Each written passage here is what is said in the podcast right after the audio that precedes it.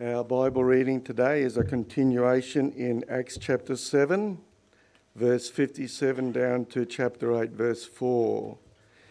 In your uh, programs, there should be a, a, pamphlet that has the reading for you, or it will be on the screen.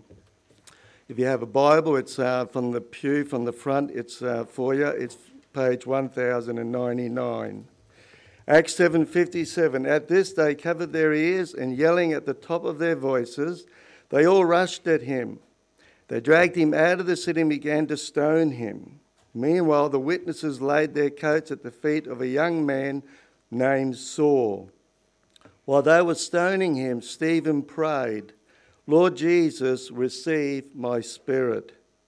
Then he fell on his knees and cried out, Lord, do not hold this sin against them. And when he had said this, he fell asleep, and Saul approved of their killing him. On that day, a great persecution broke out against the church in Jerusalem, and all except the apostles were scattered throughout Judea and Samaria. Godly men buried Stephen and they mourned deeply for him. But Saul began to destroy the church. Going from house to house, he dragged off both men and women and put them in prison. Those who had been scattered preached the word wherever they went. All right. Well, good morning. My name's Scott, and uh, yeah, we're going to be thinking a little bit more about what we've just read. Uh, keep your little handouts handy as you follow along. Make sure that I'm not making stuff up.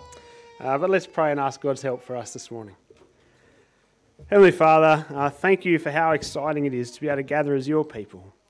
Uh, thank you that you've given us your word that we can know you uh, and know the wondrous good news that you sent your Son into the world to die in our place and to rise to life to bring us life forever. Amen. Well, always, uh, even ever since the first century, fanatic people have attacked the Christian faith. They've tried to squash the Christian church.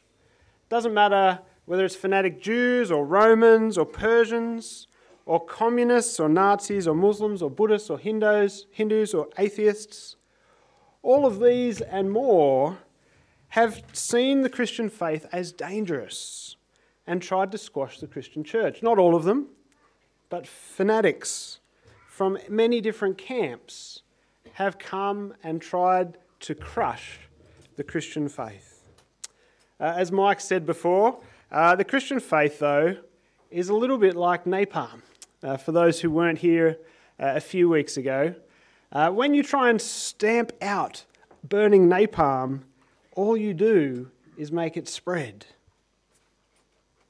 And whenever fanatics try and stomp out the Christian church, they always end up scoring an own goal. And that's exactly what's happened here in Acts chapter 8. A large group of Jewish fanatics were jealous of the influence of this new Christian faith, and they decided that it was a threat that needed to be stamped out. Uh, we just read how they killed a prominent believer called Stephen, and then immediately began a campaign to destroy the church. Have a look back there at uh, halfway down, chapter 8, verse 1.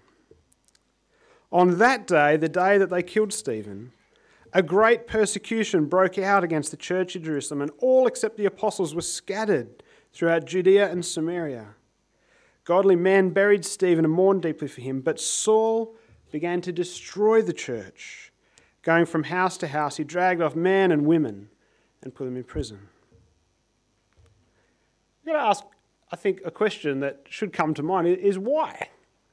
You know, what is so dangerous about the Christian faith? What, what did these fanatics see in the Christian faith that they thought needed to be stamped out so immediately and so severely? The Christians weren't leading a rebellion.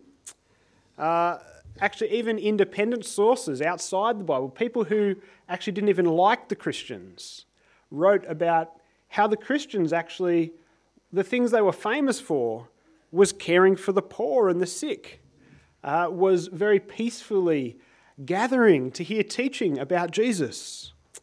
Uh, very quickly, people came to realize that these Christians were some of the most trustworthy and hardworking and generous and law abiding citizens going.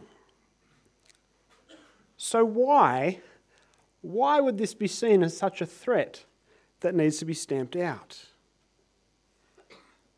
But that's the thing with fanaticism is it doesn't rely on reason. And we see a difference here between Christian faith and fanaticism. See, fanaticism is a, a commitment to beliefs and practices regardless of the evidence, regardless of the facts. In other words, if I'm a fanatic, you show me facts, I don't care.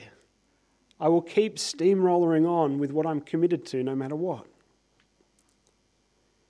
Whereas the Christian faith is a commitment to Jesus founded on facts, and it all stands or falls on facts. See, there's not an intellectual integrity, is there, in that kind of fanaticism? That kind of fanaticism is committed to preserving a particular set of beliefs and way of life, even when it's proven wrong. And fanatics, they can't handle when opposing voices from outside point out those inconsistencies, or when opposing voices present an alternative that other people seem to like or go for. I mean, look at these fanatics. These are some of the very same fanatics who'd killed Jesus. Jesus had given them proof beyond doubt that he really was sent from God. I mean, he did things that proved that he had to have come from God. These fanatics themselves would have watched Jesus perform some of these miracles. They would have watched shrinkled, shrink, shrink, shrink, shrinkled? That's not a word. Writhered up, shrink, shrunken hands suddenly grow back in the middle of in the middle of the assembly. They would have watched people whose shriveled up legs, who'd never walked, suddenly grow back and get strong and leap into the air. They watched blind people open their eyes and proclaim they can see. They even plotted to kill someone who'd been raised from the dead that Jesus had raised, just so they could cover up the evidence so people would stop trusting in Jesus. See, Jesus had proven in so many ways that he really was a messenger sent from God. But actually, the facts meant nothing to these people. They didn't want to let the evidence get in the way of believing something that they had already committed to. And so, when the reason and the evidence had stacked up against them, they did the best thing they knew, which was to lash out, to respond in violence, to try and silence this man Jesus. But of course, they actually kicked the biggest own goal in all history, didn't they? Because by killing Jesus, they actually set him up for the biggest miracle of all, when three days later he turned up again alive. See, we see this kind of fanaticism all around the world, don't we? Still today. We see it in all cultures and in all places. It can be religious fanaticism, it can be humanist atheistic fanaticism, it can be political fanatics, it can be lifestyle fanatics. From people who are paleo diet fanatics all the way to kind of flat earthers to ISIS. We see fanatics who are committed to something regardless of where the evidence points, and who see other things as threats, and who see Christianity as threats. And actually, in Australia, I think there is a growing number of fanatics who see the Christian faith as a threat, who want to stamp out and squash the Christian church. We see it, don't we? A growing, a growing push to silence Christian voices, to censor what the church can and cannot say, to change our teachings, and we see this today.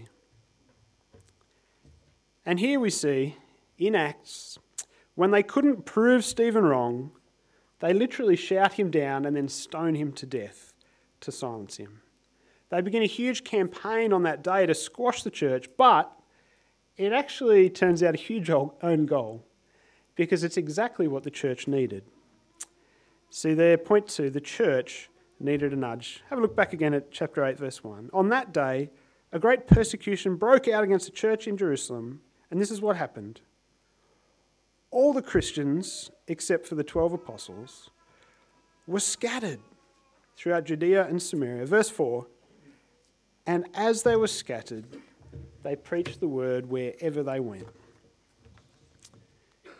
Now, I wonder if you've ever needed a, a bit of a nudge to get you going in the right direction. Uh, maybe it was something hard or even painful, or, or something that actually was just a really bad thing that happened. But actually, that God had used that, that experience, that event, to actually get you on a different track, on a better track. Maybe it was the nudge that you needed. Uh, before I met Keely, uh, I'd, had a, I'd had a girlfriend, uh, my first girlfriend, who uh, one day moved to England and dumped me. I was devastated. I mean, why would you move to England? No. I was devastated. And then my next girlfriend after that, she couldn't make her mind up. She wasn't really sure, and she kind of put me in the friend zone, and I was feeling crushed. But actually, as I look back, that was actually as lovely as those two women were. I'm actually glad they both sent me packing so that I could find Keely. See, sometimes we actually need something to come and, and change things up. And it might be something hard or something painful or something even bad that happens to us. But God can use that to nudge us in the right direction. Well, back here at the very start of Acts, you know, just a little bit, a few episodes, you know, who knows, maybe a few months before these events happened, before Jesus went back to heaven, he actually told his disciples, his church, that you will take this message about my death and resurrection, about the forgiveness that I offer to all who believe in me. You will take this message from Jerusalem to, to Judea, to Samaria, and to the ends of the earth. Jesus had said, actually, you guys have to take this message all over. But here, when we get to chapter 8, they haven't taken it anywhere yet. They're still all hanging out in Jerusalem. The church had gotten too comfortable. They needed a nudge to get them moving.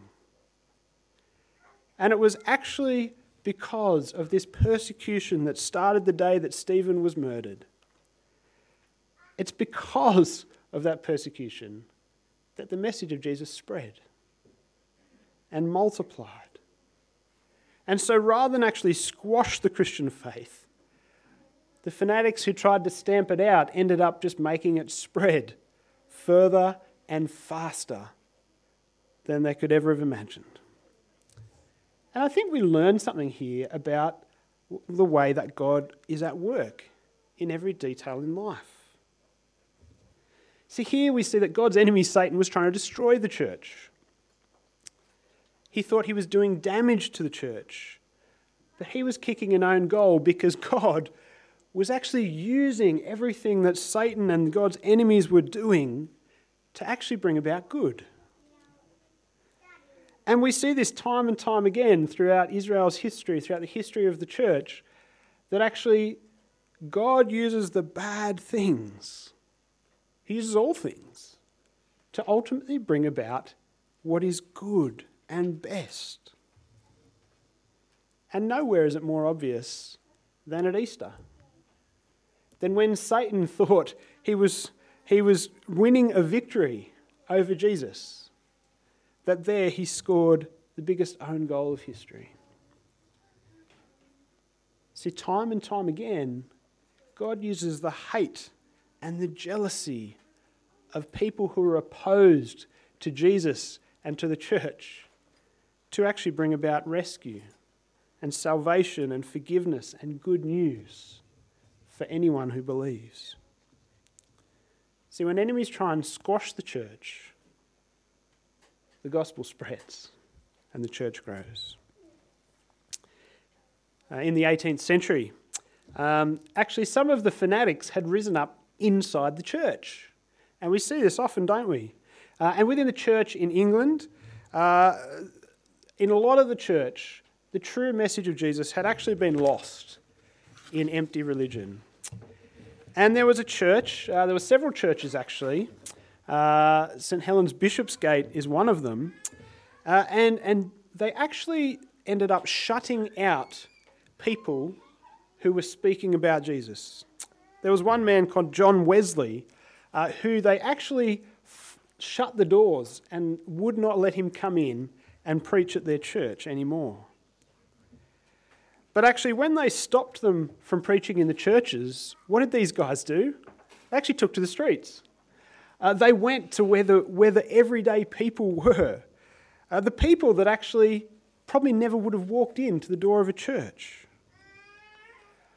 Well, there's a man uh, who's still alive today, Dick Lucas. He actually became the pastor of that very same church back in 1961.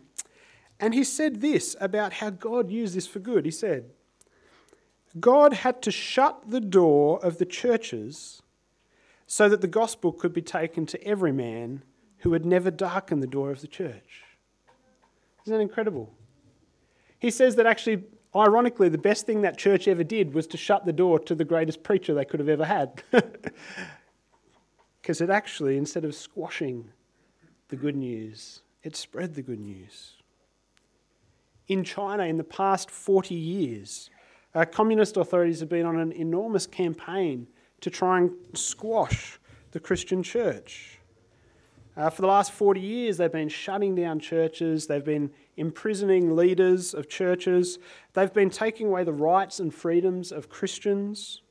You know what's happened in that 40 years that the, the Communist Party has been trying to crush the Christian church? In that 40 years, the church in Christians in China have gone from 1 million to around 100 million in four decades. See, God shut the doors of the churches in China and drove the church underground and into the prisons, and the church exploded. See, there are actually good that God brings out of persecution. See, persecution actually purges the kind of false believers and the nominal people out of the church. And so that actually those who stay Christian actually they're really serious about following Jesus.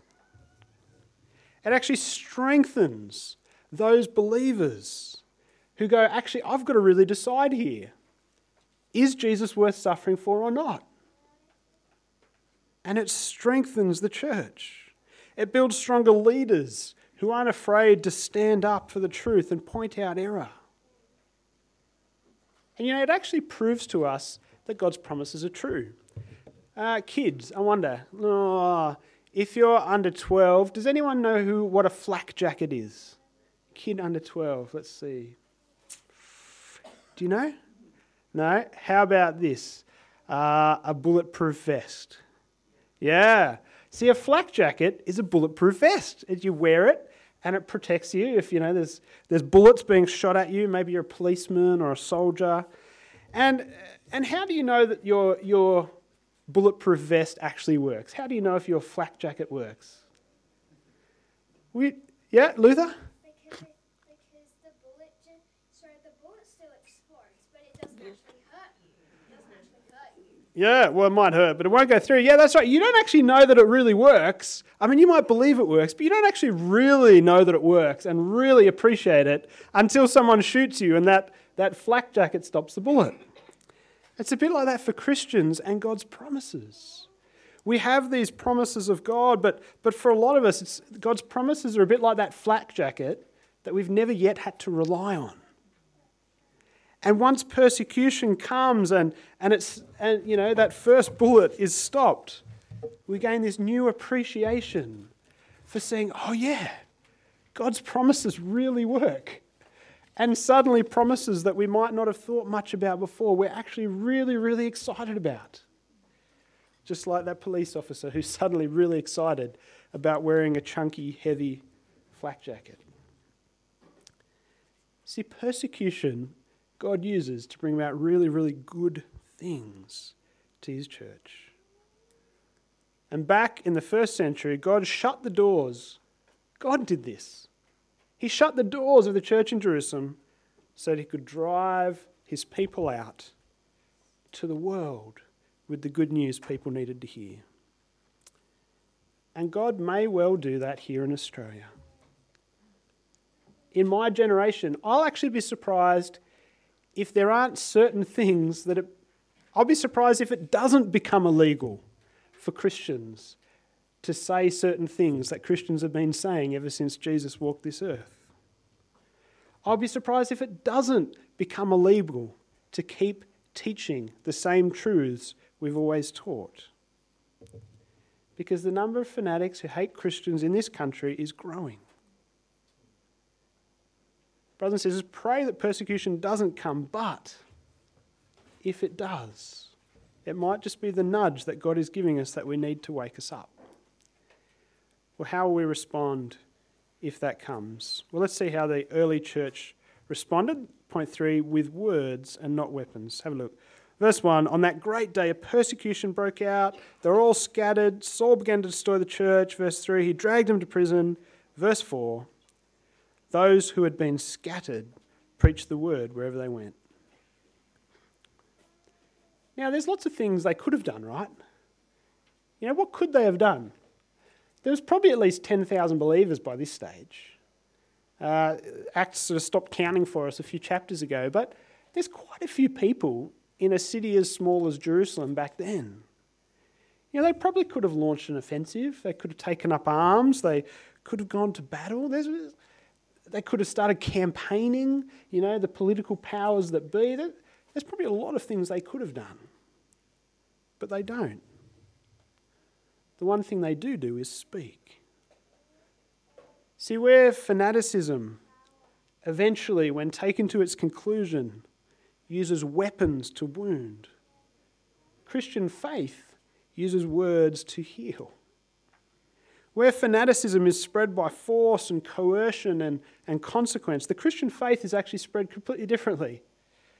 Spread by gently speaking the truth and letting people make their own minds up. See, God's method for growing his church is not coercion, is not aggression. It's gently, lovingly speaking the truth and letting people figure it out for themselves. And sadly, actually, it, it, when we see people who are kind of these so called Christian fanatics, people who try to use aggression or intimidation or violence in support of trying, you know, saying that they're trying to spread the good news of Jesus. Actually, that is so opposite, isn't it? So opposite to what Jesus did and to what we're called to. See, we respect the wishes of those that we speak to. We don't shove anything down anyone's throats. But we can never submit to those who want to gag us and keep us quiet. Christianity is a speaking faith. Now, did you notice who did end up being the people who took the good news out of Jerusalem and who didn't? Who, who stayed behind in Jerusalem while everyone else went out and spread? Who stayed behind? Yeah, the 12 apostles. You know, the 12 guys who hung with Jesus, kind of you know, you'd think if anyone was going to take it out, well, that's their job, isn't it? Let them do it. No, the people who took it out were the you and the me, the everyday believers. And God is showing us from the very, very beginning that the work of mission isn't just for those who are employed or appointed by the church as leaders, it's actually the work of every believer. See, when enemies try and squash the church, the gospel spreads because believers speak in every situation. Why do we speak? Why, why can't we stay silent as people with the news of Jesus? Our final point it's the news that everyone needs. I wonder what would, what would be on your mind if you were driven out of your home for following Jesus? There are many Christians in this situation throughout the world, many people who are refugees because they're Christians and they're chased out from their home, their town, their business, their community, their families, their country, even. What would you be thinking about? You've got no income, no home, no friends, no security. What's on your mind? What are things that you're thinking about when you're completely vulnerable? I wonder, you know, do you second guess following Jesus? Does, the, does thinking about mission take a complete back seat to your practical needs? What's interesting, isn't it, that it doesn't for these believers? These Christians, in the midst of trying to find food and clothing and accommodation and a place to live, in the midst of all of that pressure, they don't stop talking about Jesus. No one's forcing them to, they just can't help it. See, many say that we should keep the message to ourselves. But how can we? When we believe this is life or death, heaven or hell, how can we keep this message to ourselves? How could we leave another human on the train tracks without telling them, warning them, there's a train coming and there's a way you can get out of danger? See, as Christians, we can't keep silence.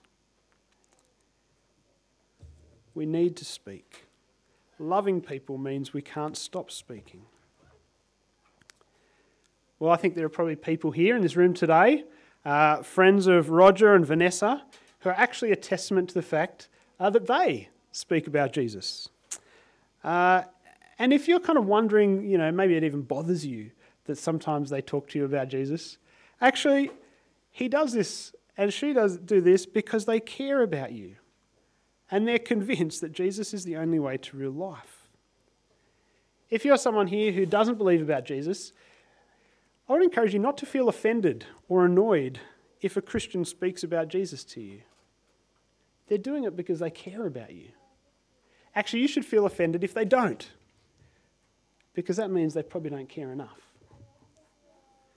And if you're here, you're a believer, you might feel like you're unable to speak about Jesus? Well, if you can talk to someone about the footy results, or you can tell someone about the latest news headline, or let someone know about the latest bargain or sale that's on, you can talk about Jesus. Maybe you feel unequipped. Well, that's something you can fix today.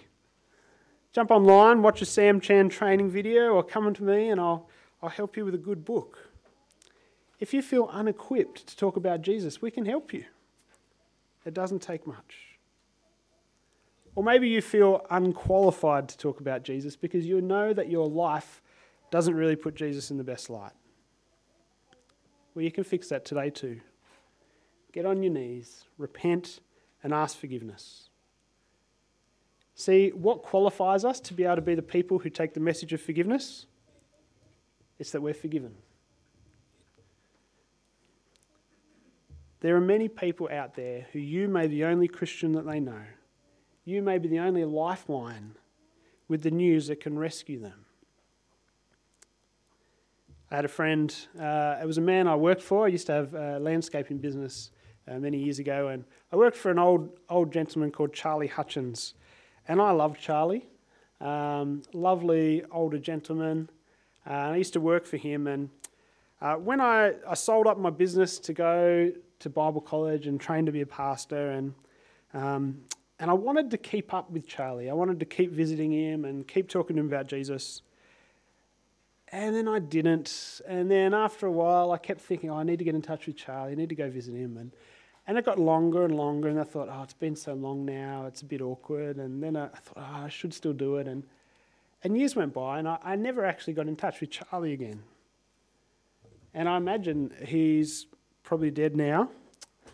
Uh, and I can't escape the fact that maybe I was the only person in his life who might have brought him the gospel. And I let it go. And that still haunts me. And actually, it should. Because I need to look at my life now and see well, who are the Charlies who are here in my life? We need to speak. We have the news of eternal life. Well, I'm going to leave you with a question this morning. when fanatics, fanati- fanatics try and squash this church, because one day they will, how will you respond? How will we respond? Will we preach the word and see the gospel spread, or will we cower back in fear? Let's pray. Heavenly Father, we thank you for this word this morning. We thank you that we can see how you used what your enemy had intended for evil, had intended to destroy your church. You actually used it to grow your church. You used it for good. We pray that we will know and trust that you do the same today, and that we will be people who speak because we have the words of eternal life. Amen.